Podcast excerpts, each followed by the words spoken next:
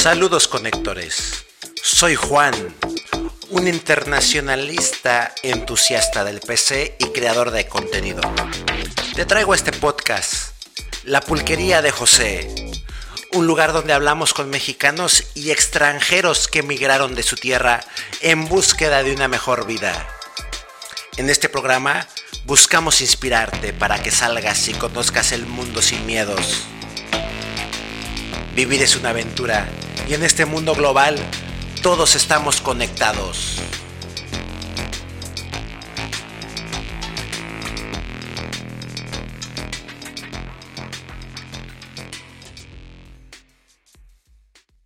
Saludos conectores, nuevamente aquí Juan, su internacionalista de confianza. Este es el podcast número uno de nuestros episodios que vamos a traer aquí a la pulquería de Don José, tu lugar, tu lugar donde vas a estar escuchando las experiencias de gente normal como tú y yo, que ha salido de su país. Ha salido de su país para buscar nuevas oportunidades y que ha regresado o ha permanecido llevando consigo todo, toda una serie de emociones, sentimientos, añoranzas y experiencia. Hoy nos acompaña eh, Fernando, un paraguayo, un paraguayo que desde joven eh, dijo yo quiero salir de Paraguay, quiero conocer nuevas costumbres, quiero conocer nuevos retos y nos va a platicar su historia, nos va a platicar el cómo él hizo para poder seguir adelante después de que mucha gente estaba en contra de él y no le daba la información correcta. Así que, Fernando, gracias por, por aceptar esta invitación. Eh, te agradezco.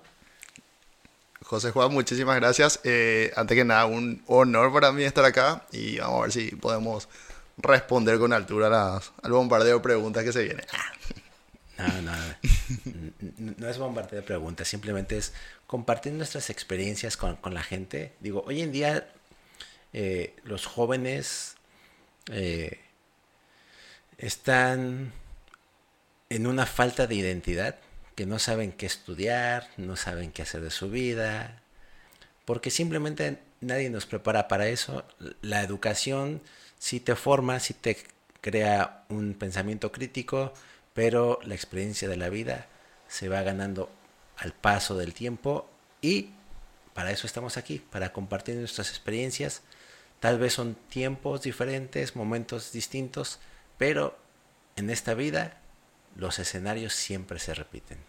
Así que platícanos un poquito de tu experiencia, tú como paraguayo, cuando decidiste salir eh, en búsqueda de una, una oportunidad, tenías en mente quiero este país, quiero tal lado. Explícanos un poquito de eso. A ver, eh, recuerdo que una vez había visto una película que era con Penélope Cruz, Scarlett Johansson y Javier Bardem, creo que era.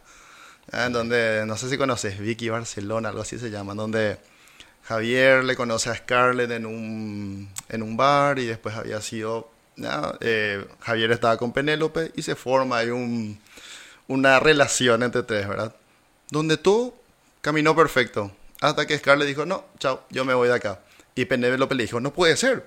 Tenés una insatisfacción crónica. Nunca terminás de ser feliz con lo que tenés. fue, un giro muy simpático. Entonces cuando le dice eso fue que yo me dio, tipo, hmm, insatisfacción crónica. Qué, qué, buen, qué, buena definición. Entonces a mí me pasó que, básicamente de que era joven, me pasaba de que como cuando algo caminaba tan bien y yo estaba tan cómodo, decía, hmm, hay que, hay que volver a ponerse incómodo. O sea, tenías ese conflicto de que estoy bien, me siento bien, no me falta nada, pero, pero algo, algo no te checaba. Esa fue tu principal motivación para, para decir... Así mismo, así mismo. Eh, básicamente era, qué sé yo, yo tenía, como te había comentado, tenía 12 años. Eh, y en una de esas, eh, mi papá había comprado un Atlas para niños. Era un Atlas así grandote, con fotitos, qué sé yo. Y mi papá siempre era muy pro gringo, ¿verdad? Tipo, le gustaba mucho, qué sé yo. Pro gringo y también pro alemán, porque había ido al colegio alemán y qué sé yo, y tipo, siempre era muy, muy, muy, muy fanático, respetuoso de, de esas culturas. Entonces, mirando ahí, fue que nos comenta, mira, Estados Unidos, tantos estados, qué sé yo, qué sé cuánto, ¿verdad? la fotito, acá montaña, acá playa, qué sé yo, qué sé cuánto. Entonces ahí es que yo le, le, le, le, le digo, ¿verdad? Qué gusto daría vivir un tiempo ahí, ¿verdad? Y me dice, tu tía hizo eso. Y yo vi, ¿cómo así? Eh, nada, hizo un tiempo, se fue un año de joven, vivió con una familia. Ah, yo quiero. Entonces fue de ahí que se me, que se me metió la, la, la semilla en la, en la cabeza a los 12 años, ¿verdad? Y el famoso que, o sea, yo tenía desde ese momento esa idea de que yo eventualmente voy a hacer. Empecé a investigar así como cómo era, tenía un coste, dije, ah, no, yo no puedo pagar eso, ¿verdad? Pero, pero para, para esto, eh, tenías tú 12 años, aquí ibas terminando qué ciclo académico? Ah, yo tenía, estaba en el, en el séptimo, séptimo grado, estaba yo. En el séptimo grado. Y, y, ahí me pasaba que yo a todo el mundo le empezaba a comentar, yo alguna vez voy a viajar y, y la gente me decía, las profesoras o cosas así en el colegio, pero ¿por qué? Si sos muy joven y acá estás bien. Y ese era el famoso de que esa acá estás bien era algo que ya me venía molestando, ¿verdad? Porque era una cuestión de que yo estaba en el colegio, en el colegio que estuve toda la vida, le conocía a todo el mundo, a todas las profesoras, o sea, ya era parte del ecosistema y decía, tipo, bueno, esto no puede ser todo lo que exista, ¿verdad? Entonces fue ahí que investigué esta cuestión de hacer intercambios culturales y ahí fue que, al igual que mi tía, y ahí fue que, nada, me, me, me fui enterando, ¿verdad? Los requisitos y cosas así. Podría ser que tú tienes eh, hay, hay, algo que se llama memoria, memoria colectiva en el ADN. ¿Cómo, cómo despertamos nuestras pasiones, no? Eh, tú a los 12 años te diste cuenta que querías salir de aquí, que querías conocer otros lugares porque sabías que había más.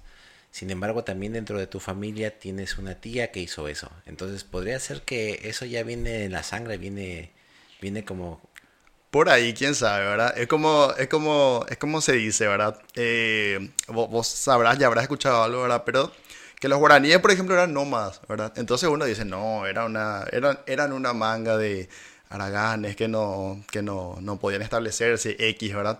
Pero si lo pensás por el otro lado, hoy en día, por ejemplo, el ser nómada es como que un, un estilo de vida. ¿ya? Hay mucha gente que elige esa opción. Nada, pero eso como chiste, ¿no? ¿verdad? Pero qué sé yo, puede ser que alguna memoria haya quedado ahí. Bueno, pero digo, también porque nos han, han, hemos crecido con este mundo. Bueno, ahora el mundo está pasando por un un momento de desglobalización, algunos dicen, otros dicen que es el fin de la globalización.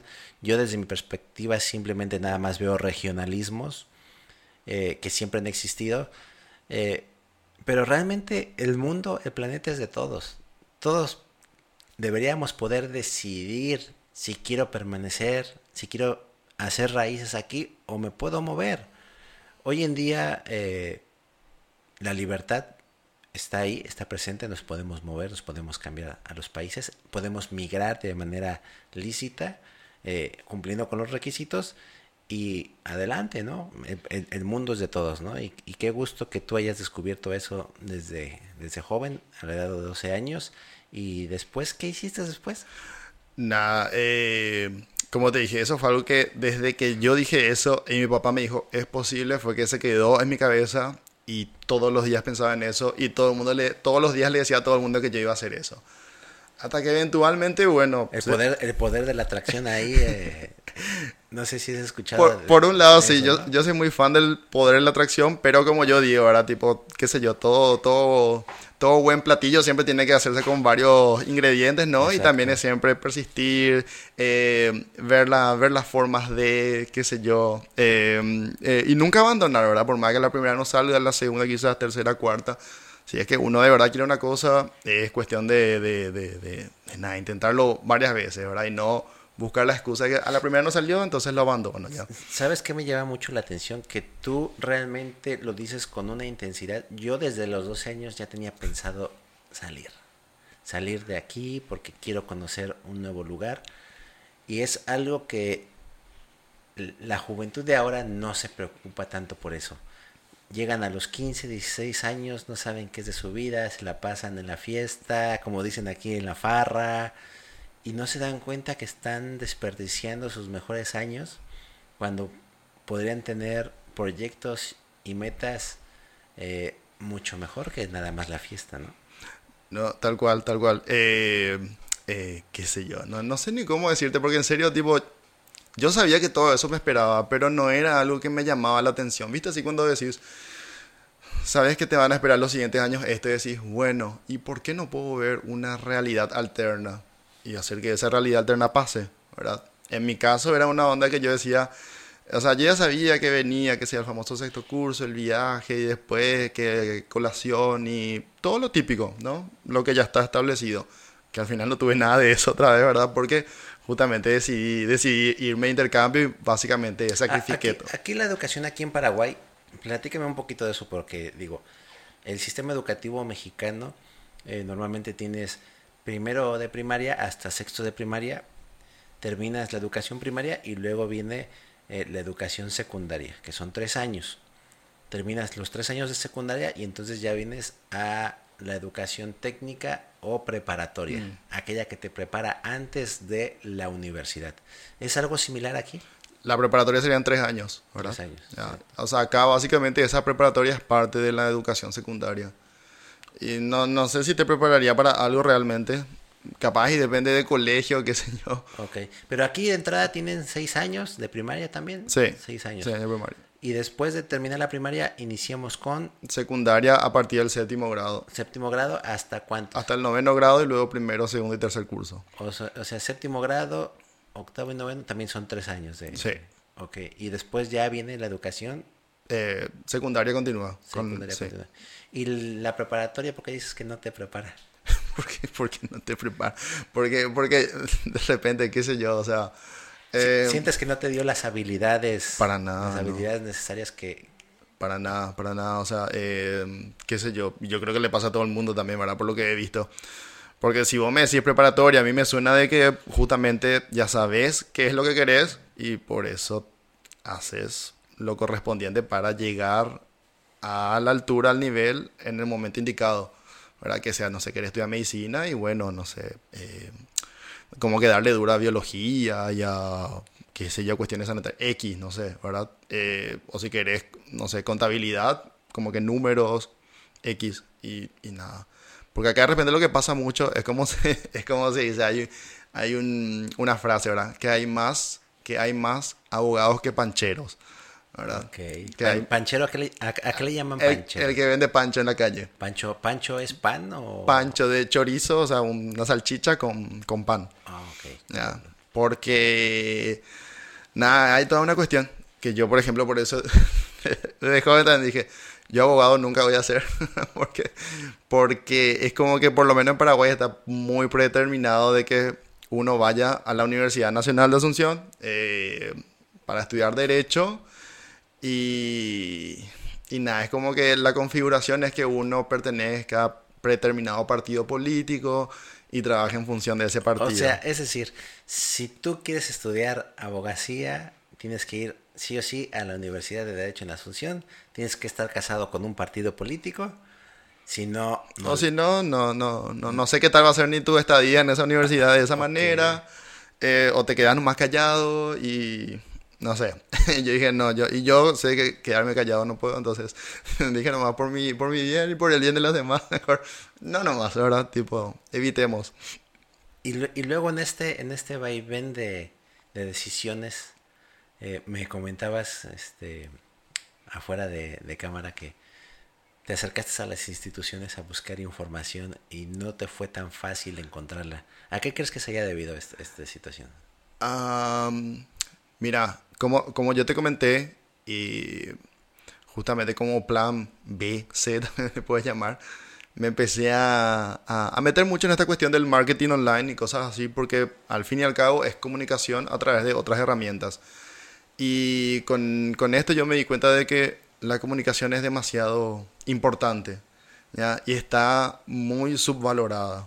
¿ya? Es, es una cuestión de que yo calculo de que esto se debió ya sea por una cuestión de que la persona que en aquel momento, o quizás en todos los momentos que estaba en la ventanilla, eh, ni siquiera estaba interesada en cumplir la función que tenía que cumplir, la cual es comunicar o proveer de, un cierta, de una cierta ayuda según la necesidad de la persona al otro lado. Fíjate que algo similar me, me sucede. Digo, tengo poco aquí en, en Paraguay, en Asunción, sin embargo, sí he notado que en las tiendas de servicios normalmente la gente está como que, no sé si enojada con uno como cliente, pero no te atienden bien. No. No te atienden bien. Eh, te cuento rápidamente.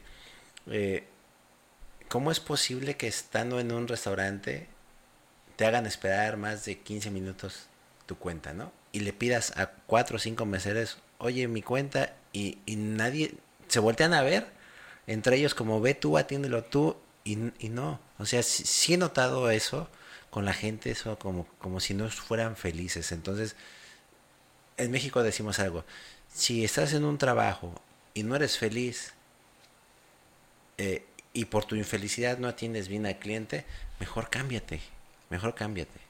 A mí, a mí por ejemplo, me, me, me había pasado de que en algún momento yo había ofrecido hacerle el currículum a la gente. ¿verdad? Porque eventualmente a mí me pasó que yo necesitaba un currículum y una amiga que, que había estudiado diseño en Buenos Aires, ¿verdad? que una, la, en, una, en la UBA de Buenos Aires, que ahí sí, por más de que el país esté súper cerca, la educación está a otro nivel, una de las mejores universidades de Latinoamérica, ella me había hecho un currículum. Entonces yo en base a ese, O sea, ella, ella te hizo un currículum porque... ¿Por qué? ¿Porque tú querías entrar a la Universidad de Buenos Aires? ¿O No. cuál era el objetivo? No, no, no. eh, no, yo quería para, para, para buscar laburo nomás así normal, para buscar un trabajo. Entonces. Pero en Buenos Aires. No, no, no. Acá, acá en Paraguay. No, no, no. Eh, por el momento acá nomás. Eh, no, a Buenos Aires no. A Buenos Aires. Buenos Aires es un lugar en el cual yo quiero vivir eventualmente por lo menos unos seis meses. Ok, ¿ya? Porque, porque la, la ciudad me parece fantástica. Es hermosa. Tiene todo así literal. Parece Europa. Eh, no sé. Yo creo que lo- los porteños son más italianos que los italianos porque. Nada, tipo, tiene un temperamento que a mí personalmente me encanta, ¿verdad? Hiciste clic con esa... Con esa... Mucho, mucho, porque, porque los, los, los porteños son eso de que no se van a callar nada. ¿Sabes qué me pasó, me pasó en Buenos Aires, verdad? Que, que yo me fui con un, con un grupo de personas y yo no conocía. Esa gente sí conocía y agarraron en una, dicen, vamos en taxi. Y yo no entendí por qué, porque a mí me encanta, no sé, caminar por la ciudad y ver y sacar fotos y qué sé yo. Bueno, nos subimos al taxi. Y Buenos, y Buenos Aires es una de esas ciudades que constantemente está en un embotellamiento, pero por las manifestaciones que hay en la calle, ¿verdad? De que la gente corta las calles, que, sé yo, que a mí me, me- igual y me encanta, me parece genial, ¿verdad? Es muy viva esa ciudad. Sí, sí. En una de esas agarra y le dice la, le dice, le dice una chica que estaba con nosotros, señora al obelisco, por favor. Y el taxista correctamente se da la vuelta y dice, ¿y por qué no caminas si está acá cerca? Ah, caray. Me morí de la risa yo, señor, era lo que le estaba diciendo a esta gente. Sí. Pero nada, y me encanta eso, ¿verdad? Tipo, por más que para el paraguayo por lo menos, ¿verdad? No sé, para gente de otros lugares, eso le parezca muy, muy, muy brusco, muy chocante. O sea, como que compagina un poquito con mi, con mi forma de ser, ¿verdad? Entonces, re- re- retomando esta frustración que a veces uno siente como, pues, así como cliente, ¿no? Que te den un mal servicio, que te entiendan mal.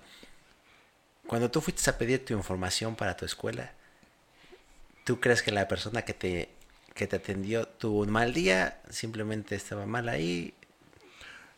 Yo creo que justamente esa persona básicamente no, no, no está para eso. Yo, por ejemplo, No estaba capacitada para darte la información estaba- que tú estabas buscando. ni, no sé ni si capacitado o ni siquiera tenía el interés de hacerlo.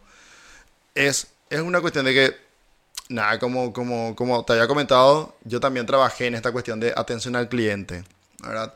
Eh, atender al cliente, por ejemplo, yo creo que es una, una tarea que está muy subvalorada, porque para la gente es una persona, para el empleador normalmente suele ser, atención al cliente, vos necesitas una persona que pueda levantar un teléfono y decir hola y chao, o que pueda hoy en día responder el WhatsApp y el WhatsApp y ya.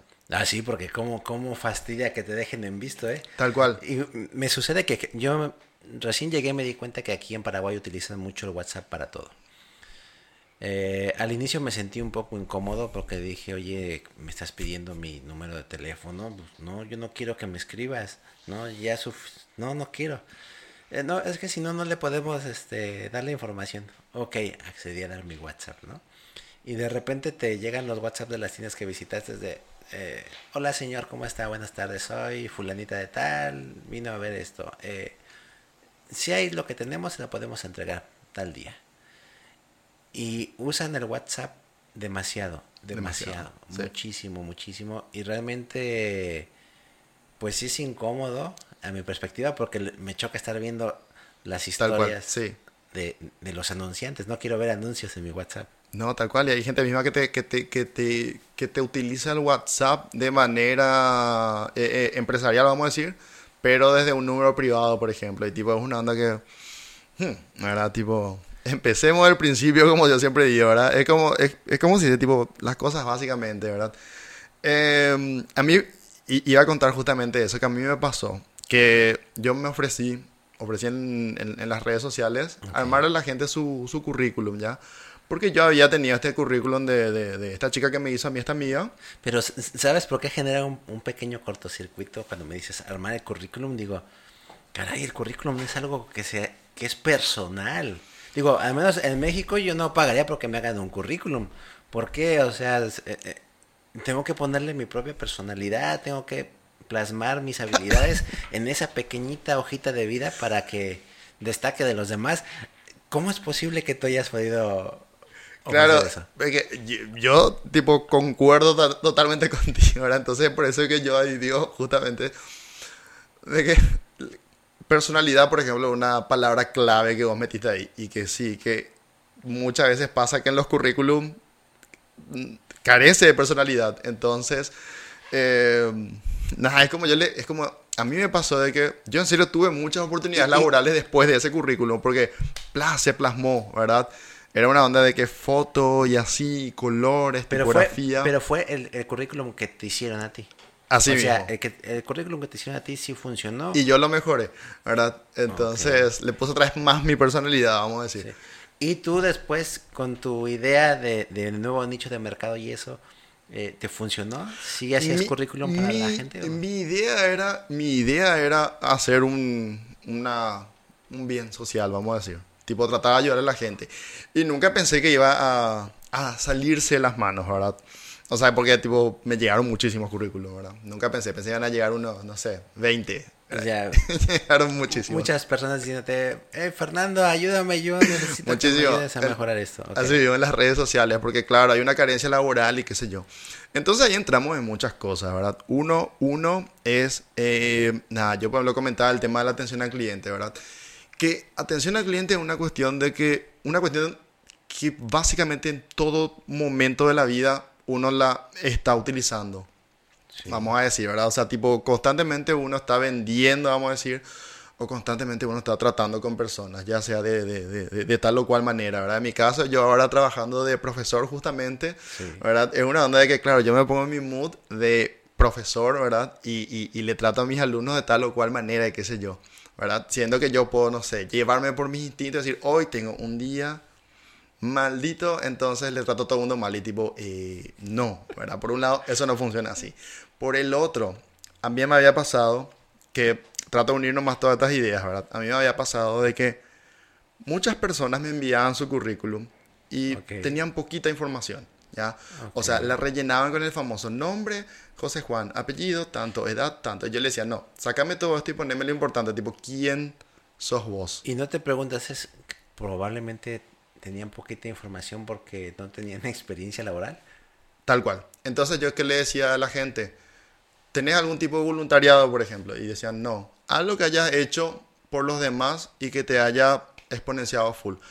Porque yo le contaba eso a la gente. A mí, que por ejemplo fue algo que me ayudó para mis oportunidades laborales, el haber, luego de haber vuelto de mi intercambio en Alemania, eh, fue que yo me dediqué durante mucho tiempo de manera voluntaria a la organización de, de, intercambios en Paraguay. Entonces tenía contacto conta- constantemente con, con- con los intercambistas que venían a Paraguay, ¿verdad? Entre ellos alemanes, fue ahí donde yo también podía mantenerme alemán justamente, ¿verdad? Pero justamente el, el tener con- contacto intercultural constante, ¿verdad? Con jóvenes también, ¿verdad? Que hacían lo mismo que yo, pero en Paraguay.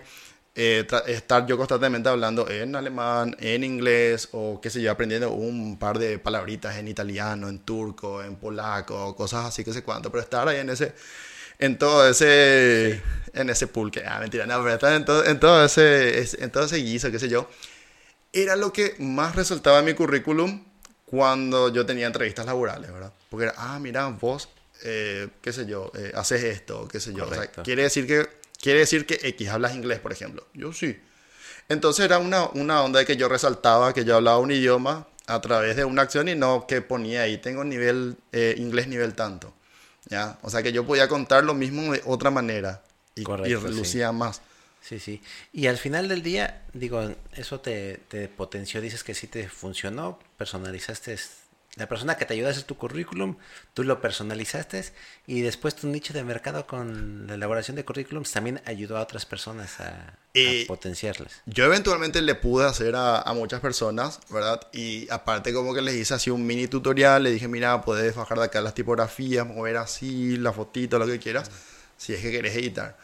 Y mucha gente me dijo que sí le funcionó ya, porque a mí también me pasaba precisamente cuando yo recibía los, los, los currículums, por ejemplo, veía pequeñas cosas que a mí me hacía, me hacía, qué sé yo, ponerle que recibía 100 currículos, ¿verdad? Entonces miraba y era una onda que yo iba anotando ahí, qué sé yo, bueno, a este le voy a hacer tal cosa, a este tal otra cosa, y después a ver quién era tal. Y yo, antes de pensar en nombres o lo que sea, me acordaba las fotos. Entonces es como él decía, tipo, por lo menos hoy en día en Paraguay, yo sé que en otros países ya no, como que se recomienda no poner fotos, pero como Paraguay estamos muy atrasados, sí, sí. es una de bueno, podemos hacer lo que ellos ya no hacen, pero qué sé yo. Entonces yo le decía tipo a la gente, bueno, por ahí de repente, dependiendo de qué estás buscando, te puede convenir poner una foto, porque es lo mismo que en las redes sociales, ¿verdad? Tipo, la, la, la primera imagen es la que vende. Eh, sí se habla mucho también de qué tan recomendable es poner una foto en un currículum, porque se presta mucho a racismo, esos temas sensibles que no que, muchas veces te podrían quitar una, pues así que una oportunidad, ¿no? Pero mira, en México pasamos por, algo muy, muy similar, que son los anuncios irreales. Tú ves un anuncio laboral, se busca empleado de seguridad, educación secundaria terminada, eh, preparatoria, eh, certificado de bachillerato, se te ponen unos requisitos irreales totalmente. Y después dices, wow, caray. Y los comparas con los requisitos laborales en países como Alemania, donde de entrada nunca vas a ver un de, de 18 a 25 años. Jamás. O sea, eres apto a cualquier edad si cumples con, con la experiencia, ¿no? Sí, sí, sí, tal cual, tal cual. Igual y tipo, eso ya era un detalle nada más, ¿verdad? Que es como, como, como vos justamente decías, ¿verdad? De, de ponerle una personalidad, por ejemplo, ¿verdad? Igual y tipo yo eso le decía a la gente, ¿verdad? Que sé yo, mira, por ejemplo, vos ahora no tenés un trabajo. y al final terminé haciendo como un tipo de asesoría, ¿verdad? Porque a muchos amigos también se lo hice, ¿verdad? Y le decía, mira, si vos no tenés un trabajo, qué sé yo, pero fíjate que vos habías hecho tal o cual cosa y poné eso. Porque uno al hacer de repente ese tipo de cosas, eh, trabajo, o sea, hacer voluntariado es un trabajo y uno aprende una infinidad de cosas en el proceso. Y tipo, contá también eso. O sea, básicamente es como, es como yo le, le cuento a mis amigos que también eran voluntarios en esa organización en aquel entonces. Para mí, hoy en día, dar clases, por ejemplo, es como, es como un campamento. Que era algo que yo pude haber hecho gratis, que me encantaba, me divertía. ¿verdad? Que es estar ahí en contacto con gente, poder ayudarles, responder preguntas, qué sé yo, ponernos quizás desafíos. X, lo que sea, ya. Y, y, y, y, nada, o sea que es una onda de que también hacer muchas cosas distintas te van preparando para...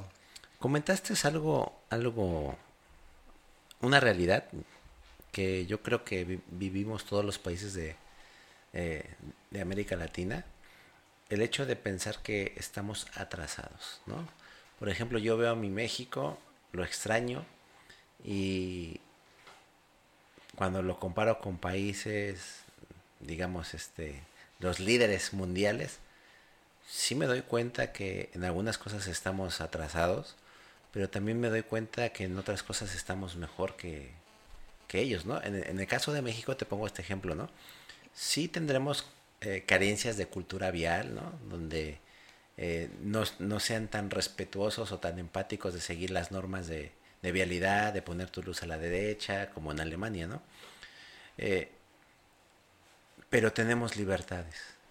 Somos un país donde podemos estar más libres, ¿no? Si, si llueve, podemos estar afuera. Es una, el actual presidente de ahora, eh, con el tema de la pandemia, ha tratado a los mexicanos como adultos, diciéndoles, no salgan por favor, quédense en sus casas y la ciudadanía, parte de la ciudadanía ha respondido bien como adultos y ha seguido las recomendaciones. Algo que me sorprendió aquí es el gobierno aquí que sí ha sido un poquito eh, autoritario. Autoritario, sí lo se, se, ha impuesto, ¿no? Ha dicho no salgan porque vienen las sanciones, vienen las multas, vienen todo esto. Entonces es algo que yo sí, si lo vemos desde ese contraste, pues estoy orgulloso de mi México, ¿no? De que nuestro presidente nos vea como adultos y si nos dice la recomendación es no salir, por favor no lo hagan y que la gente diga, ok, tiene razón, vamos a ser adultos, no salgamos. No, eh, es que en mi caso personal, por ejemplo, ya que acá el punto es ese del el de vivir experiencias interculturales, ¿verdad? Eh, a mí el estar en contacto a una temprana, no, no muy temprana, ¿verdad? Tampoco era muy joven, tenía 17 años, pero estaba a temprana edad en contacto con, con, gente de una cultura tan distinta, me fue moldeando muchísimo, ¿ya? Porque justamente estando fuera de tu país, vos no te encontrás solamente con personas de ese país, sino que también con personas de otros países viviendo ahí en diferentes eh, situaciones, ¿ya? Sea migrantes, sean otros chicos de intercambio, sea gente turista X. Entonces, eh, eh, nada, por, por, un lado, por un lado te das cuenta, es como que te, tipo, conoces, conoces gente de tantas partes y te das cuenta que somos todos tan distintos pero a la vez están iguales. Entonces es como que te ayuda también eso a, así como decías, analizar un poquito cómo están las cosas en tu país, ¿verdad? Es por ejemplo una onda, yo estando en Alemania, desde, joven ya, y, hablando con otros latinos, con intercampistas y cosas así, es que te das cuenta de que todo lo que vos tomabas por sentado y que era una realidad y que era así, ya no era así, ya sino que era en tu pequeña realidad nomás en tu país. Entonces es ahí que uno, por ejemplo, se pone a cuestionar un poquito más. Y así como vos decís, tipo, claro, acá fue como que todo más impuesto ya. Porque sí, entonces hay que te remontar un poquito a la historia de Paraguay, que sí es la misma historia que todos los países latinoamericanos, igual las evoluciones son a ritmos distintos, ¿verdad? Entonces acá, por ejemplo, hay todavía esa, esa cultura de, de, de eh, el, el, el, el, eh, como se dice en guaraní, el tendotá, el, el jefe es el que manda y dice cómo es. El jefe no hace como dice que es, pero vos sí tenés que hacer. Ok, ok. Entonces, uno que de repente está con otro chip dice, hmm, ajá, ok. Sí, y, y más, fíjate que eso es algo que sí se ve muy marcado cuando convives con gente intercultural. Y, eh, y te das cuenta que valoras las cosas que tienes, eh, te das cuenta de las realidades distintas que podemos, por ejemplo, aquí estamos en el mismo continente, sin embargo tenemos dos realidades inmensamente distintas. Eh, nuestro español cambia en muchas frases, cambia en muchas formas de hablar, eh, momentos chuscos en los cuales yo no, he entendido lo que me quieren decir, momentos chuscos en los que yo no he entendido lo que ellos quieren decir. Sin embargo, como tú dices, eh, hemos pasado por momentos históricos similares, Tal vez los tiempos han sido distintos, pero lo importante es que somos uno. Somos uno y la ventaja de poder convivir con otras personas, ver las otras realidades, también abre la posibilidad de cuando tú regresas a tu país, cuando regresas, si es que regresas, porque muchos ya también no regresan, se sienten más identificados en ese otro lugar que fueron y dicen tal vez nací en Paraguay, pero quiero vivir mi vida en Noruega, o tal vez nací en Estados Unidos, pero quiero vivir mi vida en Colombia, o tal vez nací en México y me quiero quedar en México. Eh, todo ese tipo de, experiencias, eh, yo, yo he visto gente que nunca ha salido de su pueblo, y no ha salido de su pueblo no porque no quiera, sino porque no encuentra los medios para salir lícitamente. Hay gente que se avienta a la aventura, mis respetos, que dice yo quiero salir del pueblo, no tengo nada, vámonos. Y toma el camino de, de, la vida que es el más duro y arriesgado y sale adelante y, llega y se establece y dices, wow, de admirar que hagan eso, ¿no? Eh, en, en esta situación que tú comentas, que en el voluntariado adquiriste muchas destrezas.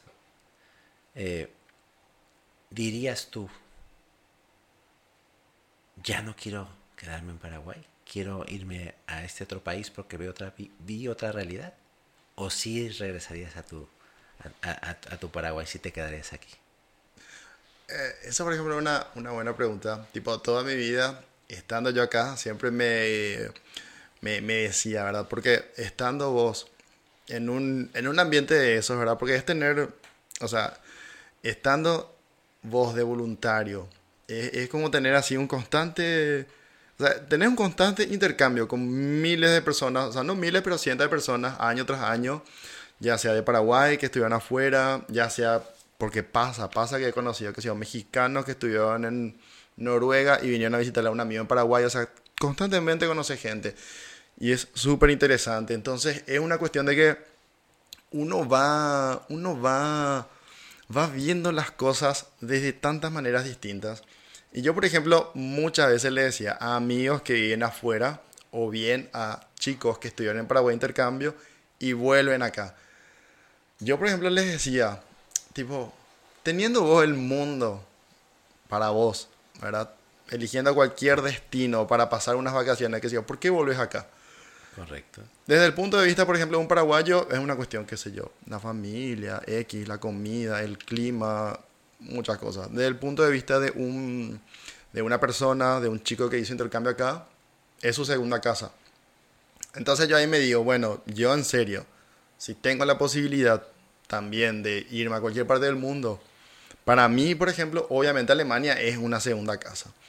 Es un lugar eh, qué sé yo, donde entiendo cómo la gente asimila el mundo, entiendo el idioma, entiendo de repente, o sea, es el cómo se dice, ¿verdad? Habrás escuchado capaz el famoso cuando una persona habla dos idiomas, que uno no es el suyo materno, es como que tiene dos personalidades distintas, ¿verdad? Sí, correcto. Porque justamente, así como dijiste, si bien nosotros hablamos el mismo idioma, lo expresamos distinto y lo entendemos distinto, es porque también el idioma, es como yo digo, para mí un idioma no es una serie de reglas gramaticales, qué sé yo, es una forma de uno expresar su, su ser y lo hace según percibe el mundo y lo entiende y cosas así, ¿verdad?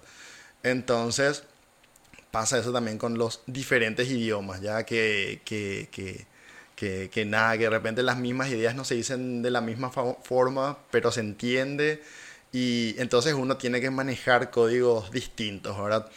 Y nada, entonces ese código, por ejemplo, yo lo entiendo, ¿verdad? Ya me he dado cuenta que un código belga yo no lo entiendo todavía muy bien. Un código ruso, por ejemplo, ¿verdad? Tipo, algunos códigos entendés mejor, otros quizás son más afines, ¿verdad? Los italianos, por ejemplo, que los italianos son más latinos que los latinos, ¿verdad? Sí. Entonces, es, como que es, igual súper interesante. Y yo de repente me digo, em, que es también lo que vi en muchos amigos, en muchos amigos. Tengo, por ejemplo, una amiga que la chica no se fue por necesidades económicas de acá, sino que ella quería ser más libre, ¿ya? Eh, porque justamente la sociedad paraguaya es muy machista, qué sé yo, entonces ella tenía, o sea, tiene el papá que tiene muchas hijas, ¿verdad? Entonces a todas las hijas él le pone el negocio, ¿verdad? Porque el tipo tiene así dinero, ¿verdad? ella dijo, no, yo quiero ganarme mi propio dinero. Entonces agarró y se fue a trabajar a, a Dubái de azafata ella por unos seis años y ahora está viviendo en Italia. Y la vez pasada veo nomás que pone una foto de de, de, del mate en su caso, ¿verdad? Porque hacía frío allá. De que justamente... Extrañaba, extrañaban el mate con el frío, sus raíces. Es un sabor que le, que le remonta a su origen. Que, y justamente en su posteo decía ella, ¿verdad? De que ni aunque lo intentes, o sea, vos no te podés despegar de, de, dónde venís. Fíjate, fíjate, que a mí me pasa algo, algo similar. Eh, digamos que la frase que resume esto es, estar entre dos mundos sin pertenecer a ninguno. Porque, ok, sí traes tus raíces, sí, pero ya saliste, ya fuiste al extranjero, ya estuviste tanto tiempo, ya te despegaste de tus raíces. La añoranza solamente es eso, añoranza, pero ya no hay una raíz, ya no hay algo profundo echado. Ya estás en el otro lugar. Hay cosas que te atraen, cosas que te mantienen, cosas que te arraigan ahí, y llega un momento en que vuelves a brincar y te vas a otro lado eh, y dices, caray, o sea, sí tengo este sabor de, soy mexicano porque nací ahí, pero ahora estoy en Paraguay, me gusta esto, me identifico con esto. Eh, y son cosas que yo creo que, que solamente la gente que ha logrado hacer ese sacrificio de abandonar eh, cosas para ir a conocer otras, lo, lo puede entender. Es como, es como, es como se dice, por ejemplo, porque de esas cosas también, también, también a mí me disfrutaba mucho yo. Eh, hablando dentro del, del, del, mundo de intercambista y cosas así, porque hay mucho material teórico sobre eso.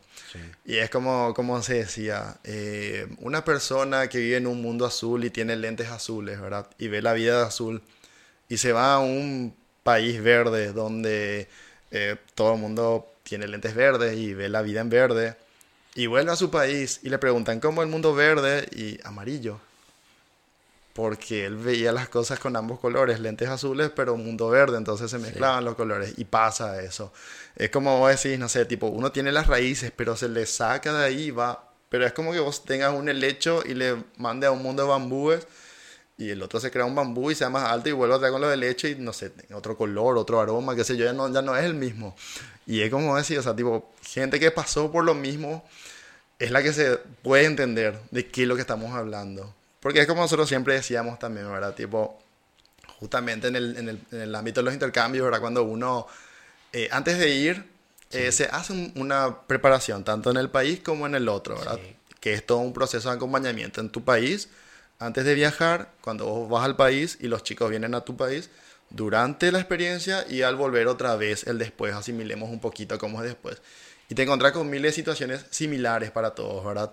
Entonces, una de esas es que antes de irte vos a vivir esa experiencia en otro país, es, yo te puedo dar miles de tips y te puedo decir todo lo que quieras.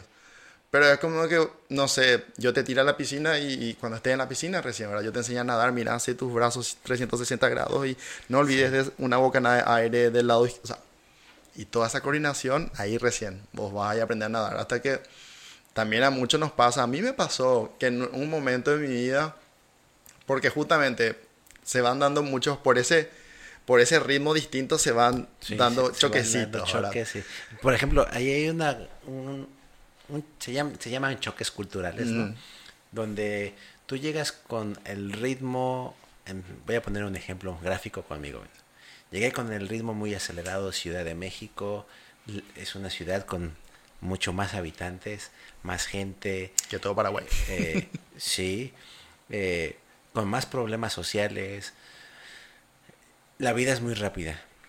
Y los primeros días aquí traía ese mood de, de rapidez, muévete rápido, este, todo rápido. Eh, y veía a la gente aquí en los servicios y eso con una vida tan tranquila, tan relajada. Romántica, como decimos. Sí, que, que al inicio tardé en comprenderlo porque no es que vayas con, con, la mentalidad de que, ay, este choque cultural va a ser esto. No, tú llegas, ves la vida pasar y después dices, ah, comprendo. Recuerdo que en mi formación me dijeron que los choques culturales podrían ser de, de ese tipo. Y me di cuenta que aquí la vida es más lenta, como son menos ciudadanos, también la experiencia es más personalizada, también por eso en las tiendas se te acercan y, te abordan, ¿no? Porque la vida es de otro ritmo. Y eso se me quedó muy, muy, muy marcado. No, y vos sabés a mí, por ejemplo, me pasó que en, en, aquel momento, ¿verdad? Cuando me fui a vivir esa experiencia de intercambio, que vos pensás Alemania, qué sé yo, uno de los tres países más ricos del mundo, eh, qué sé yo, no sé, tenés miles de la ideas. La frialdad de la gente no, fue la que te pegó. La frialdad de la gente. Lo directo que son, porque en América Latina, al menos en México, los mexicanos a veces son, digamos que tiran su muñequita, es una frase que tenemos, no tires tu muñequita, ¿no? A veces te tomas las cosas a personal, o sea, te tengo que adornar de una manera romántica digamos que haces mal tu trabajo, ¿no? Y en vez de decirte, oye, lo hiciste mal. A, ver, Fernando, ¿me puedes venir a explicar, por favor, por qué esto lo tienes así de tan desordenado? O sea, en vez de decir, Fernando, ¿por qué tienes esto mal? ¿No? Mira, ahí, por ejemplo, volvemos a, a lo del principio, el tema de la comunicación, y porque yo justamente cuando empecé a aprender sobre marketing digital, comprendí que esto era algo muy importante porque es comunicación. A mí obviamente me pasó, tuve tuve muchos choques, vamos a decir, principalmente con los alemanes, obviamente, también obviamente con otros latinos, ¿verdad? Por la forma en la que nos comunicábamos, decíamos las cosas o expresábamos ideas, ¿verdad? A mí sí me pasó que los alemanes decían, me dijeron a mí, tipo, sos tal o tal, ¿verdad? Cuando, qué sé yo, sos muy ruidoso, por ejemplo, yo, ¿qué? Pero cosas así, ¿verdad? O de repente que sí, tipo, lo hacían así entre ellos, yo, espera un poco, usted no tiene que esperar que yo me vaya para decir cosas negativas sobre mí y los otros, ¿por qué? Ya que justamente acá se estila más eso, ¿verdad? Em, a mí, por ejemplo, algo que me, que me encantaba, porque una de las cosas que yo sí hacía era que al volver a Paraguay, luego del intercambio, algo que se hacía mucho era charlas para padres, ¿verdad? Porque justamente también... Charlas para, para padres. Para, para los padres que quieren enviar a sus hijos de intercambio, ah, ¿verdad? Porque claro, al final son los padres los que ponen el dinero y tienen que decidir a dónde va el hijo, ¿verdad? Mi mamá se negó, o sea, no es que se negó, pero no le gustó que yo me vaya, que me haya tocado ir a Alemania. Bueno, es que también ten en cuenta que la, la mamá siempre está muy... En, México, en, México, decimos que la mamá siempre va a ser la mamá gallina. Aunque el hijo ya tenga 35, 40 años, esté casado y tenga otra familia, siempre va a ser su pequeño, su bebé. Y ni modo. No, y sabés que a mí, a mí, por ejemplo, me pasó eso, ¿verdad? Que, bueno, por un lado, que es lo que yo siempre contaba en las charlas para padres, ¿verdad? Para, para, para convencerle a ver a qué país le gustaría que su hijo vaya, cosas así. La típica pregunta es si los alemanes son fríos.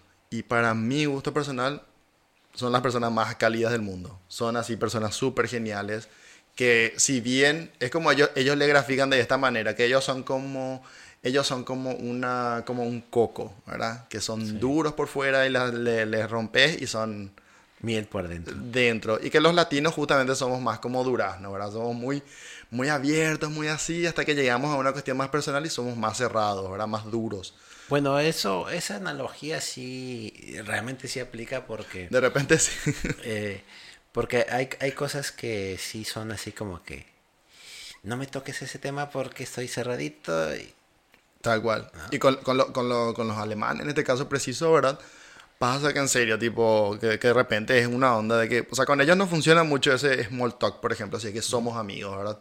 Es una onda, ¿qué tal estás? Y, y, de verdad me preguntas, y de verdad querés escuchar, ¿verdad? Entonces, tipo, se, se, se pueden tocar así temas profundos y cosas así. ¿Y cómo, cómo, te fue? Eh, digo, eh, aquí en Paraguay no sé si sea igual, en la espontaneidad con los amigos. De que, ¿qué onda? Por ejemplo, en México, oye, oye cabrón, ¿qué estás haciendo? Pues nada, de mi casa, ¿no? Y vamos a tu casa, ¿no? Oye, este, mañana salgo del colegio a tales horas, ¿vas a estar ahí por ahí? Este, sí, no, no voy a hacer nada. Pues vamos al boliche, ¿no? no, y e, e, e, ese fue, ese fue el famoso que hasta el último momento de mi vida y hasta hoy en día, tipo, no, no. O sea, lo entiendo, ¿verdad? Sé que no funciona. Pero sí, me pasó en, en, mi momento de juventud hasta, hasta el último día. Y porque recuerdo que fue que yo me había despedido del, del, del, chico de República Dominicana que también estaba en mi colegio. Él volvía un día antes, me despido de él y yo estaba llorando. y de repente, no, Fernando, tranquilo, me decía la gente. Era, yo, ¿y qué vamos a hacer hoy? Eh, eh, hoy, eh, tarea de biología. Sí. yo, okay. pero hasta el último día no funcionó. Ellos se sentían también culpables con eso, que no, pero, pero como que también les gustaba eso de, de, de la parte latina, vamos a decir, Dios mío, ¿cómo lo que saben ser espontáneos y, y, hacer lo que el corazón les diga, qué sé yo, que justamente a muchos chicos que vienen acá, en este caso, ¿verdad? seguro que en toda Latinoamérica, pero que vienen acá, les hace también aprender a, a ser un poco más espontáneos de repente, ¿verdad? Sí, porque fíjate que también es algo que yo que yo pude observar. Eh, tenemos la libertad de un familiar o algo caer sin avisar, ¿no? En cambio, con otras culturas tienes el orden de la planeación, ¿no? Si no avisaste que vas a ir en tal día, con tal fecha, con tal horario, probablemente ni te abran ni estén, ¿no? O sea, muy raro para ellos y estás en una situación de incomodidad total. Y te prometo, te prometo que pasa, que pasa que hay gente que allá, por ejemplo, que de por sí es súper espontánea y que choca totalmente con el resto. A mí me pasó, por ejemplo, nunca me voy a olvidar mi octavo mes, porque uno pues viviendo ese tipo de cosas cuenta el tiempo mucho, ¿verdad? Porque tenía 11 meses contados, ¿verdad? Entonces, Mi octavo mes fue en que yo me di cuenta de que muchas cosas en las cuales yo no podía fluir con los alemanes era porque yo todavía me atajaba, vamos a decir, a mi paraguayidad, ¿verdad? Tipo, es una onda. En Paraguay, por ejemplo, es muy normal hacer un chiste para todo, no tomarse nada en serio. Todo tiene que ser un chiste y una broma y una burla. Y bien con eso ya. Sí. Pero justamente parte de la, de la comunicación también es como que adaptar también tu comunicación a tu interlocutor, ¿verdad? Y entender que, bueno, ellos no entienden. De repente hay chistes que ellos toman muy literal, ¿verdad? Tipo, ah, quiero vomitar. Y tipo, ¿en serio te sentís mal? No, o sea, X. Sí. Por poner un ejemplo. Entonces acomodarse por eso. Y después otra cosa, por ejemplo, que, que, que lo que vos comentás. Recuerdo una vez que, porque si en Alemania todo es tan estructurado, Sí, meticulosamente. Todo, todo tiene orden, todo tiene un tiempo. Y aparte, aparte, tipo algo que no comenté, que justamente yo hice mi intercambio en, un- en una pequeña ciudad, ¿verdad? En una pequeña ciudad, yo vivía en un pueblo cerca de la pequeña ciudad. O sea, nada de lo que yo me esperaba de Alemania era Alemania, ¿verdad? Ok. Era una cuestión de que yo viniendo de Asunción, Fue- yo me sentía en un pueblo ya. Me, me- me- me imagino tu. Me imagino a. Me imagino tu expresión de. Estoy esperando llegar a una ciudad grande. Con mucha gente. Y de repente llegas a un pueblito en vacas, Alemania. así, naturaleza, no había ni alumbrado público. Y era, y la ciudad en la que ustedes viven, o sea, de que, que decía la carta, Sí. ah, no, esa está a 20 kilómetros. Y nosotros nos vamos en la otra al colegio. Y era, ah, ok. O sea, y yo en esa ciudad grande, que no es ni tan grande, ¿verdad? Que estaba a 20 kilómetros de ahí, me habré ido en cinco ocasiones, porque ya tenía, ya hice mi vida, vamos a decir, en la ciudad chiquita, Sí. ¿verdad? Que, que, que es como te digo, que justamente a chicos de repente que venían de, de, de, de países, de localizaciones más grandes, tipo de México, por ejemplo, Bogotá, lo que sea, era como que, wow, esto no era para nada, o sea, era muy grande el choque, ¿verdad? Tipo, ir de Sí. ciudades tan Sí, grandes. me imagino. Y aparte convivir. En el grupo que estabas todavía mexicanos. Eh, donde yo estaba, coreanos. donde yo estaba había poquitos, había solamente un, un gringo, un ecuatoriano y un dominicano en la ciudad, pero en el área que compartíamos, en el estado, vamos a decir, había así más, ¿verdad? De, qué sé yo, turcos, eh, mexicanos, chilenos, de todas partes, pero nos veíamos muy cada ¿Qué, tanto. ¿Qué tan complicado fue para ti hacer amigos o socializar con gente? Digo, porque en, en los cursos de voluntariado sí te, te, te- te dan tus, tus pláticas de liderazgo, de integración y eso, pero ya cuando llegas al momento donde estás solito, donde no está el coach, Mira, yo te voy a decir una cosa. Recuerdo que una de las actividades que tuvimos en uno de los campamentos preparatorios era en la que todos hicimos, o sea, todos los chicos éramos como unos 80 más o menos, los que viajábamos en ese momento, hicieron una ronda y se agarraban así, como que una cadena y se agarraban de los brazos así, ¿verdad? Y la temática era no dejar entrar a nadie, ¿verdad? Y otros cinco, entre ellos yo así voluntario, ¿verdad? Tipo, Sí. vamos afuera un ratito, ¿verdad? Entre que ellos preparan la ronda y nosotros volvemos y ahí nos dan las indicaciones a nosotros, que eran, intenten entrar, ¿verdad? Al círculo. Ok, yo me fui, intenté, qué sé yo, y como yo normalmente así físicamente no soy de, ay, de forzarme, qué sé yo, por eso nunca jugué rugby, por ejemplo, por más que me gusta el deporte, nunca jugué, porque, ah, deja nomás, ¿verdad? Entonces yo no me forcé, y los otros cuatro sí entraron, ¿verdad? Entonces, más o menos la, la, la analogía era de que así de difícil va a ser entrar a otra sociedad Sí. y hacerse amigos, ¿verdad? Y que uno tiene que intentar, y ahí fue, mm, qué fracaso. ¿no, no te tocó el, el tema más fuerte que es el fútbol? Porque aquí el primer comentario que, que recibí de una persona aquí en Paraguay fue, ah, usted vos mexicano, sí, este, viva el Necaxa. Y yo, "Ah, caray, ¿cómo conocen al Necaxa, no? Este, el América. Y yo, "Ah, sí, sí, México es un país futbolero, tenemos equipos de fútbol, pero yo no soy el típico mexicano tan fanático de fútbol, así que si me dices que el América tiene muchos paraguayos en, en su equipo, eh, estoy desconectado. ¿Cómo es posible que usted siendo mexicano no le guste el fútbol? Digo, es que yo soy más de la lucha libre, de los deportes de contacto, de, de octagón, la mascarita sagrada, todo eso. ¿Y eso qué es? Digo, la lucha libre, ¿nunca, nunca has visto videos de, de lucha? Y ya tuve que sacar el, el móvil y enseñarle, miraste la lucha libre. Ah, se pegan fuerte, se ve. Se ve. Digo, sí, digo, también en México no, México no solamente no, no es fútbol en todo, también tenemos lucha, también tenemos básquetbol, también tenemos béisbol.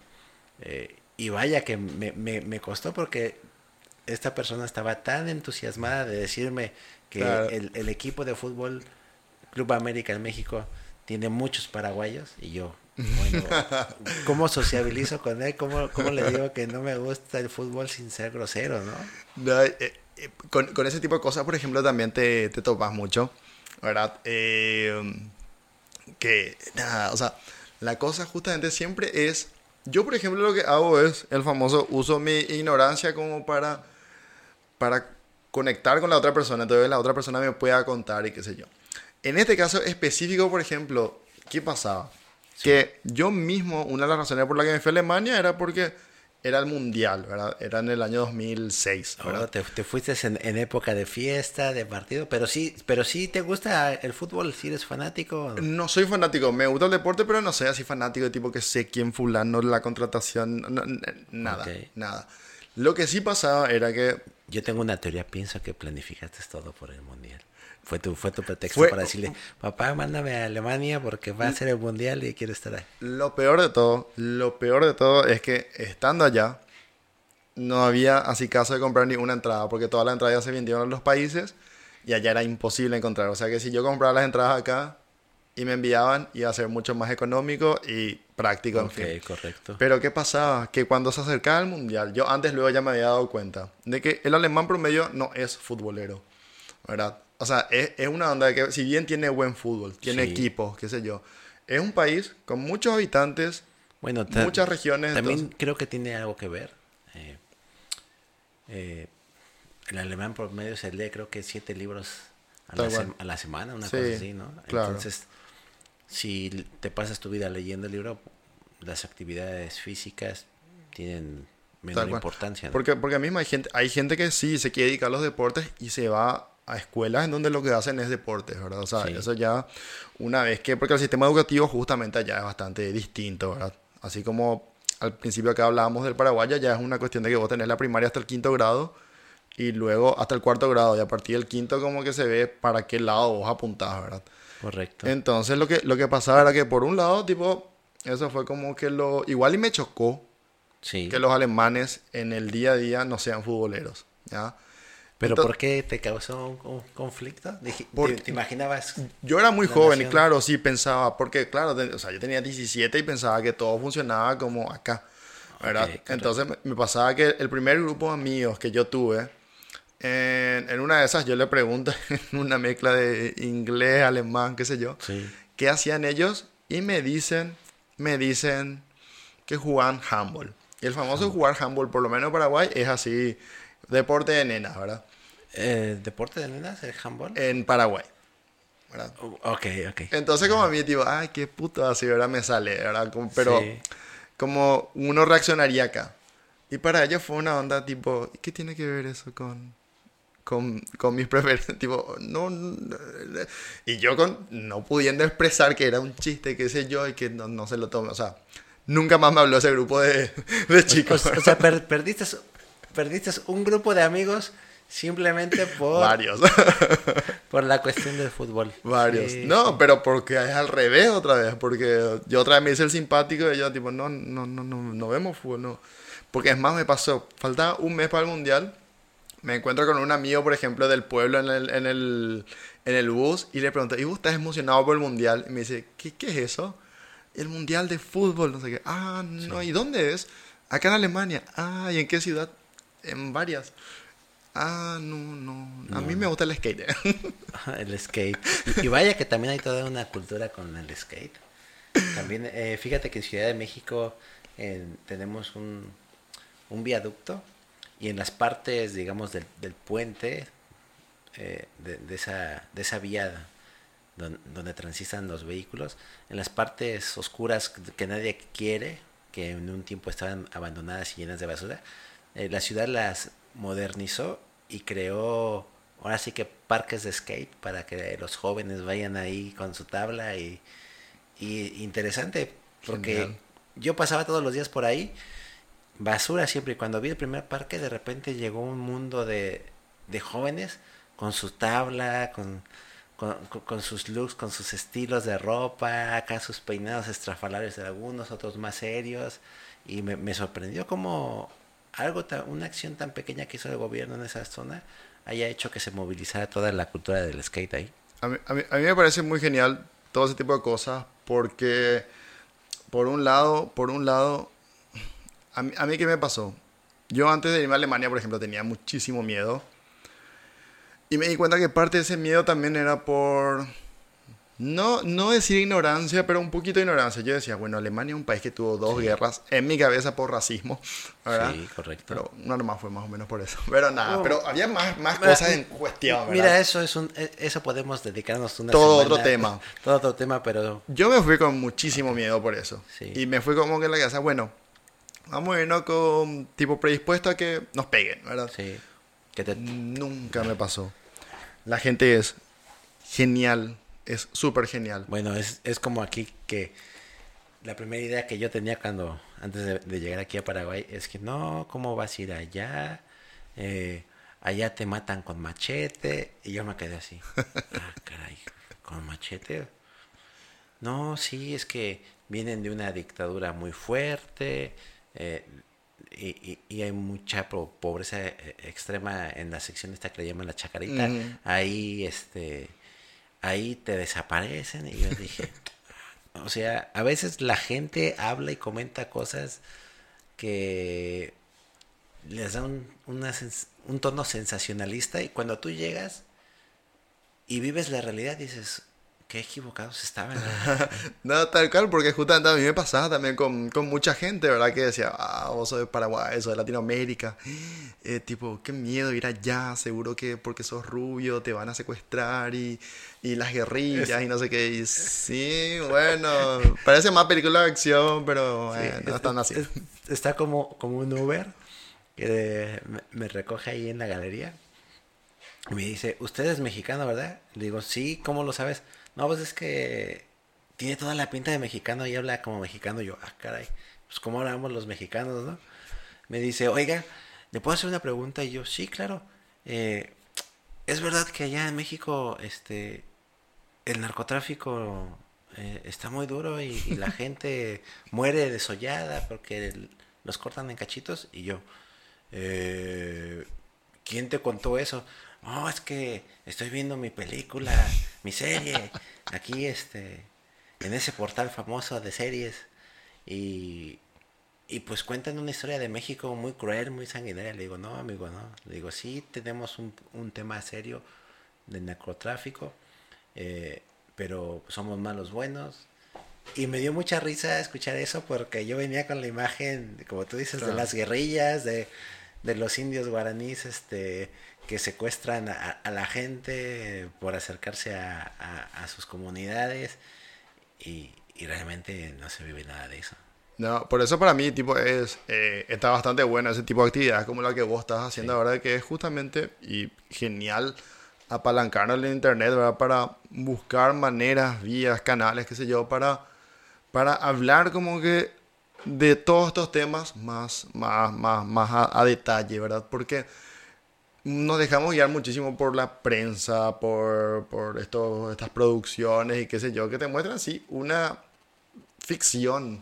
Sí. ¿Verdad? Es un drama que te muestran, porque, no sé, a mí también me decían eso, una, una cuestión. Me, hace acordar nomás a, un, a una serie de, de, televisión en la, que, en la que estaba esta Sofía Vergara. Sí. Y que Sofía, sabemos el papel que juega ya de que habla lo a propósito de, eh, what are you doing? Así, a propósito. Sí, sí, sí. Eh, exagera, exagera, su, su acento y, y fíjate que hasta ella mismo lo ha dicho que despertó toda, toda una identidad, porque hay mucho latino que, que adora que haya exagerado su acento. No, y ese luego siempre el chiste, siempre los, los, los, amigos que viven en Estados Unidos, o, o, como yo siempre le digo también, yo así también alemán, soy como Sofía Vergara, alemán.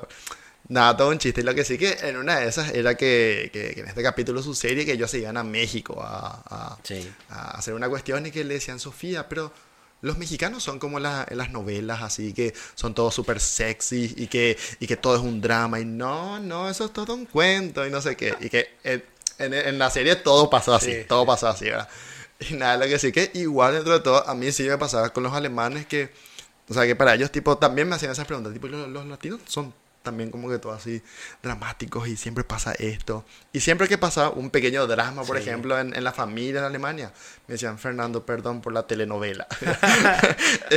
y yo le decía, nada, qué sé yo, o sea, tipo, claro, tenemos un temperamento, qué sé yo, hablamos un poco más fuerte, X, ¿verdad? X Sí, cosas, sí. ¿verdad? Pero como te digo, o sea, vos ves, no sé, italianos y te prometo que son más latinos que nosotros. Mm, Re- realmente, mira, es que la, la telenovela a nivel mundial, yo creo que cualquier país, cualquier familia tiene su propia telenovela. El problema es que como no se ven, no, se, da- no se dan cuenta, no se dan cuenta que están en una telenovela, ¿no? Así mismo. Pero bueno, es una cuestión que, que es muy curiosa porque sí, siempre pasa. Cuando llegas y te ven que eres extranjero, lo primero que te preguntan son eh, los clásicos estereotipos, Así ¿no? mismo. De, oye, y en México sí se ponen su sombrerote y, y sí son reborrachotes porque toman un chingo de tequila, ¿verdad? Digo, sí, sí tomamos un chingo de tequila, sí, sí tenemos algunos alcohólicos, sí, pero ¿acaso aquí no tienen también alcohólicos? Eh, Sí, te- sí, tenemos los que toman su alcoholito de caña. no, tener ese retruque es muy fantástico, muy, muy fantástico. Recuerdo que, por ejemplo, así entre los pequeños choques culturales que se van, a mí me pasaba que empezó la temporada de frío, por ejemplo, en Alemania, y de un día para el otro en la clase, bueno, en la clase nadie habla ya, ¿verdad? De repente escucho que alguien se, se suena la nariz fuertísimo. Y dije, esto no puede ser. ¿Por qué nadie se ríe? Ok. Y después me di cuenta que eso era una cuestión normal. Ok. Entonces, en una de esas, llega una onda que vos estás resfriadito, qué sé yo, y te sonás y dejas ahí tu pañuelo. Ok. En una de esas, le comento, yo estábamos en un campamento allá, Sí. y yo tenía mi consejero, ¿verdad? Tipo, la, mi persona de contacto directa, ¿verdad? Que era un chico que estuvo en Argentina, en Entre Ríos, de, de intercambio. Y yo le digo así, le, como siempre nos, nos hacíamos un poco de bullying, ¿verdad? Le digo, qué asco cuando hacen así los alemanes, ¿verdad? Ah, ¿y ustedes los latinos? Yo, shit, qué asco, en serio. y nunca me di cuenta de esa vez, nunca pude obviar que en serio hacemos así. Sí, es que, es es lo que te digo, digo, estamos tan metidos en nuestra realidad que como nunca nos observamos frente al espejo, pensamos que solamente el drama sucede afuera, sucede allá con esas personas. Pero cuando convives con extranjeros que te ven a ti y te dicen el drama que eres, es cuando la realidad te dices, oh, no, sí tenían razón, sí. A veces sí, creo que sí, a veces hablo, hablo muy fuerte, a veces no. Por Sí. ejemplo, sí, no, yo, yo, yo, por ejemplo, me di cuenta de muchísimas esas cosas cuando, porque a mí me pasaba que te veía yo, ¡Ey, José Juan! Todo muy normal. Hasta que me doy cuenta de una vez, llego, te agarro de espalda y, hola, José Juan, te digo, hola, Fernando. Y, y ahí fue que le pregunto, ¿por qué me gritas? ¿Vos siempre gritas? Y yo, no, pero no funciona así, funciona de lejos, ¿no? Y ahí me di cuenta, claro, ok, hablo fuerte. Tu, tu amigo alemán explicándote, oye Fernando, tú eres muy gritón, por favor no me grites. Y, y te lo explicó de la mejor manera, siendo gráfico. Un día te vio, adelante, sí, sí, Sin pensarlo mucho encima. sin pensarlo. No, y vos sabés que, por ejemplo, también me pasó que una vez eh, tenía que ir a la casa, me voy para tomar el bus y el bus pasa 15 y 21, así exacto. Ni un minuto más ni un minuto menos. Por 30 segundos pierdo el bus, ¿verdad? Se va. Bueno, ¿qué hago? Eh, voy dando vuelta por la ciudad y le veo a un amigo que está, eh, está volviendo al colegio. Eh, Benjamín se llama. Hey, ven y ah, ¿qué, qué haces? Nada, me voy a la peluquería. Me voy contigo. Mm, Ok, me dice. Bueno, me quedo yo ahí, le cortan ahí el pelo, qué sé yo. Y la peluquera ya me habla, hey, vos sos Fernando, ¿verdad? ¿Qué sé yo? Sí, Sí. ¿dónde te conozco? No, no, fulanito. O sea, como era un pueblo chiquito, todo el mundo me conocía, ¿verdad? Porque no había muchos latinos dando vueltas por ahí, ¿verdad? Correcto. Entonces, entonces pues, nada, le corta todo el pelo. Y yo le hago esos típicos, esos, ¿viste, viste esos chistes típicos latinos así? Digo, Ay, por ese corte yo nomás te cortaba, ¿verdad? Digo, Sí, sí, sí. No, pero me costó 20 euros, en serio. y no está lindo así. No, no, te hincho. ¿Y qué haces ahora? Le digo ahora. Me voy a mi casa. Ah, me voy contigo. Pero el pasaje colectivo es caro y... No, yo tengo mi carnet estudiantil y puedo Sí. viajar gratis. Yo me imagino la, la, cara de también así como su cara, nunca, juro que su cara nunca olvidé cuando estábamos yendo a su casa, porque era más o menos él reestructurando todo su día, qué iba a comer y cuánto iba a comer y qué sé yo, qué sé cuánto. Y tú, y tú feliz de la nada, acompañándolo, siendo espontáneo. Ay, ¿qué tengo que hacer? Y el pobre de tu amigo así como de que, ay, ¿cómo le digo de una manera que no lo ofenda? que me está cambiando mis planes del día. No, y vos sabes que encima yo, yo o sea, tipo, le, le, yo, le amaba a él, porque así como te conté esa cuestión que hicimos en el campamento, de la ronda, ¿verdad? Que yo estando allá, yo tardé muchísimo tiempo en socializar con la gente, porque como no hablaba el, idioma, me, me frustré. Y un, un, mes yo estuve sin hablar con nadie. Y fue él en el que en una fiesta se acercó a mí y me dijo, hey Fernando, ¿por qué no hablas con nadie? yo, no, porque hablo mal alemán ah, nosotros pensamos que vos te hacías nomás y no sé qué, ¿verdad? te estabas haciendo el, No. Te estabas haciendo el interesante. Por eso, no, no, es que mi alemán es pésimo. Entonces, nada, yo ya le agarré toda la confianza del mundo. Benny viene a Paraguay, pero así un ratito. Sí. Hace unos cuatro años más o menos, porque él había hecho un Erasmus. Él estudió medicina, creo que anestesiólogo ahora. Y hizo un Erasmus en Portugal, aprendió portugués. Entonces eh, se fue a Brasil para, para los carnavales, cosas así. Entonces después vino las cataratas, ¿verdad? Vino él con otros tres amigos, ¿verdad? Eh, su, una chica que ahora es su novia, que es alemana también, otra chica de Austria y un español, ¿verdad?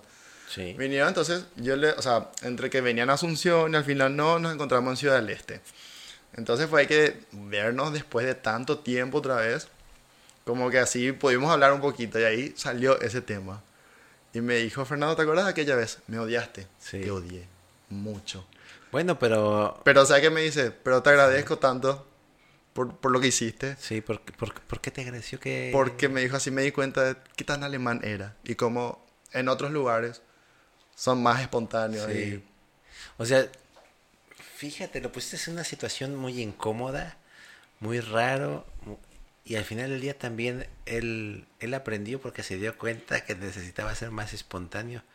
Ah, mira, e, eh, en serio que esa amistad que se generó a través de ese, pues así que de, de, ese percance. No, tal cual. Y justamente, justamente, em, es él el que me dijo hoy en día, tipo, cuando quieras puedes venir a mi casa, te quedas acá, tengo lugar, la, la, la, ¿verdad?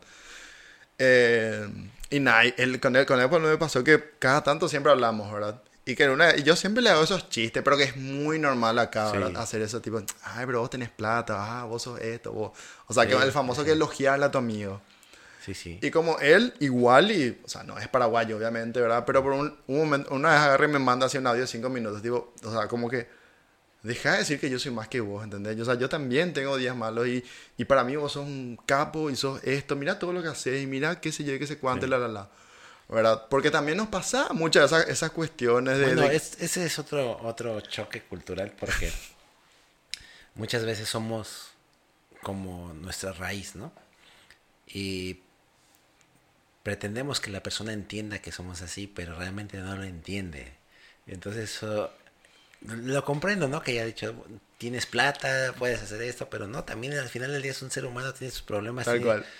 Y, y nadie está sobre el otro, ¿no? Todos estamos en este, en esta día a día tratando de sobrevivir, esa es una realidad totalmente, pero pobre de tu amigo, yo imagino su cara así cuando ahí viene el Fernando con su... eso, que pasó una vez nomás, pero, pero, pero me dijo que le, que le... Porque sí me pasó también, me pasó con otros, con otros, con otros, con otros chicos, ¿verdad? Que qué sé yo, no sé. recuerdo, que en, en, en algún momento era irse a comer hamburguesas a un local de hamburguesas a un euro era así el hit del colegio. Y vaya que yo aquí extraño mi hamburguesa, pero sin huevo. Lo que no entiendo por qué, no entiendo por qué aquí ustedes... Pero esa debe ser mito. A todo le ponen huevo. No tanto, pero sí, ahora que sí. A los mitos le ponen huevo estrellado. A, este, mm. a la hamburguesa le ponen huevo. Este, mm, a todo le ponen un huevo estrellado. la verdad, no, digo, es rico el huevo, me gusta, pero no entiendo por qué ese énfasis de ponerle. Es como nosotros los mexicanos. Es que ustedes le ponen chile y limón a todo. Eh, bueno, sí, ponemos chile a muchas cosas. Eh, limón también, pero. Pero ustedes es con el huevo. Pasa, pasa. Y vos sabés que yo, por ejemplo, de algo que me di cuenta, nunca me había dado cuenta. Pero acá también por eso se, se usa mucho esa mayonesa de ajo. Que a mí no me gusta, ¿verdad? No me gusta tanto. Pero eh, es como la otra vez nomás escuché a alguien. Ah, ¿sabes de quién escuché? De justamente un youtuber gringo que Sí. está por acá dando vueltas y que obviamente para el todo es nuevo y muestra todo, ¿verdad? Y que estaba contando que, claro, puede ser cierto, que la mayonesa de ajo lo trajeron los, los, los libaneses. Sí, No es con el lomito árabe, qué sé yo, porque Sí. hubo un momento que vinieron varios libaneses que se trajeron ahí, tipo. Y ahí nomás como que te das cuenta de eso, de que. A mí una vez, ¿sabes qué me dice una chica? Yo me voy a lo de una compañera porque vivía a una cuadra de mi casa, me voy a buscar algo para, porque falta el colegio, qué sé yo. Y después me dice, ¿no te quieres quedar, no, no te quieres quedar a comer? Hay ñoqui. Y yo le digo, busco la forma de decirle que no, porque a mí no me gustaba el ñoqui. Y su abuela era la que cocinaba. Y su- Ah. para su abuela era una bofetada que le digas que no iba a comer. Y yo, no, lo que pasa es que mi mamá me está esperando, qué sé yo, qué sé cuánto. Y agarra y me dice su amiga que estaba ahí, vos no comes ñoqui, vos no sos paraguayo. oh, qué cara. Y yo, "Mm, ñoqui es italiano, por si no sabías. Sí, es casi, casi como, eh, por ejemplo, en México, ¿no? El- los tacos al pastor. Eh, pues realmente el taco al pastor viene de, del lomito árabe, ¿no? Que es el, el, el kebab, ¿no? De cordero y que también lo, lo cortan así. Y mucha gente se, se ofende, ¿no? De que, que si no eres mexicano, son unos taquitos al pastor con piña. Y tú, bueno, pero o sea, eso no me hace más ni menos mexicano, pero en fin, son estereotipos que la gente que la gente hace. Eh, ¿Alguna recomendación para los jóvenes que, que no saben si salir o no salir que les quieras dar de tu Uy. experiencia? Uy, para mí, para mí, el joven, si es que tiene la oportunidad, tiene que salir sí o sí, tiene que ampliar la zona de confort, porque en la juventud algo que se juega mucho es el famoso la autoconfianza. Sí. Y eso, por lo menos, si a mí me ayudó, le ayuda a cualquiera. Eso te ayuda muchísimo a darte cuenta quién sos.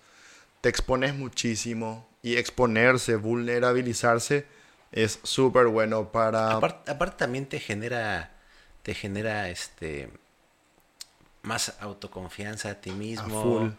Eh, más habilidades, destrezas que en la vida te ayudan, ¿no? Tal cual, o sea, tipo, te, te ayuda para el resto de tu vida, emocional, profesional, eh, de- desde el punto que quieras espiritual, si es que querés, y qué sé yo. Porque, no sé, eh, te abrís de tantas maneras. De Me- tantas me- maneras. ¿Sabes qué me gustó mucho? Que en vez de decir salirse de su zona de confort, dijiste ampliar su zona de confort.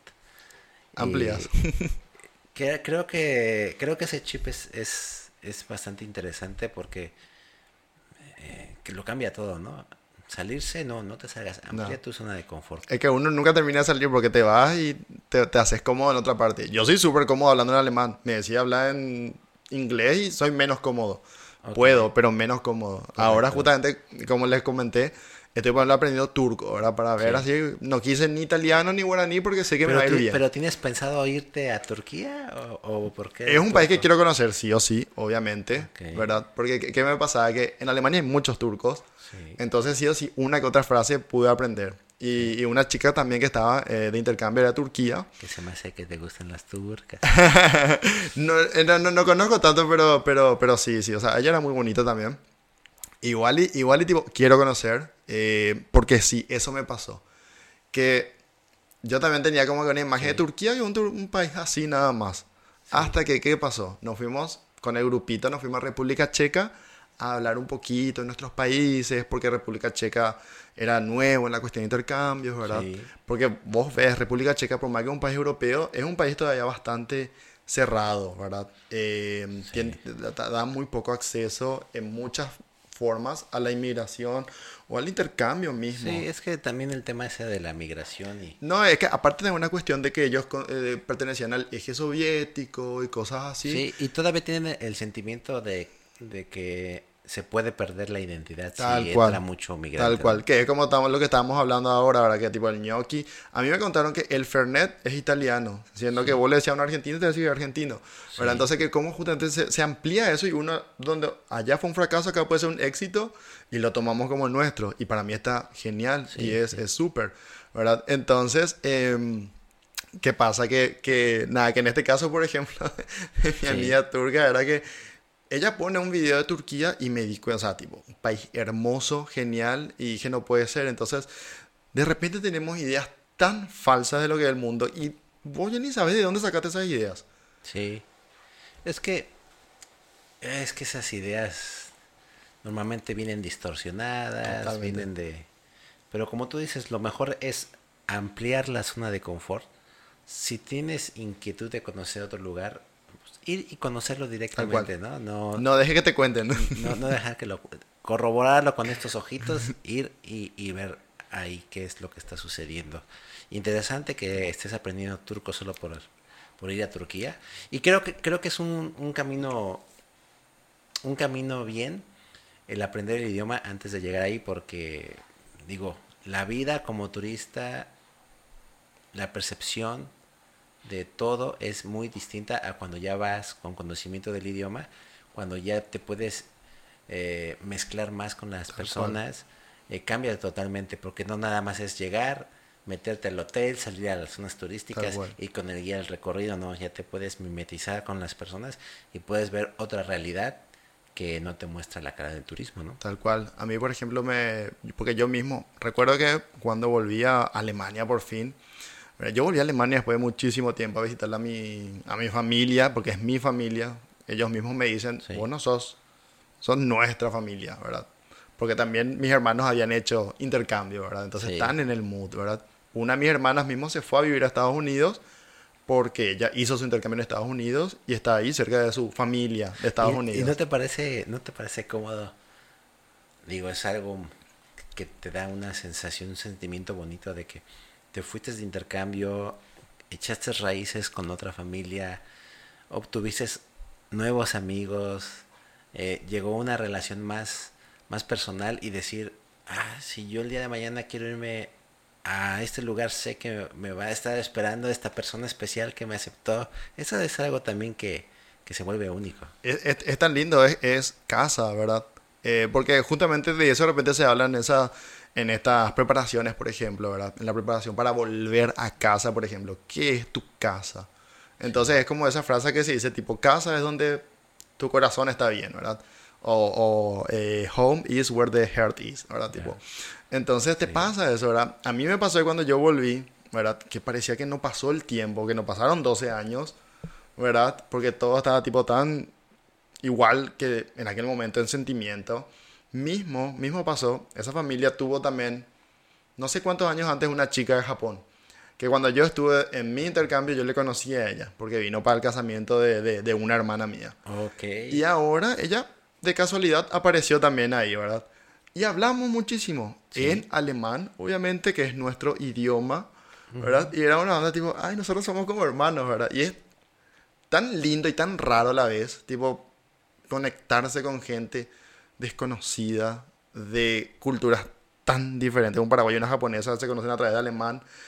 Y, y Eso que haya es- clic, ¿entendés? Sí, eso, eso está interesante porque, digo, los unió el idioma, el alemán. Ja- Japón, de entrada el, el idioma es totalmente distinto. Tuviste ahora sí que un punto de encuentro favorable. Y pues sí, realmente se vuelve algo único porque...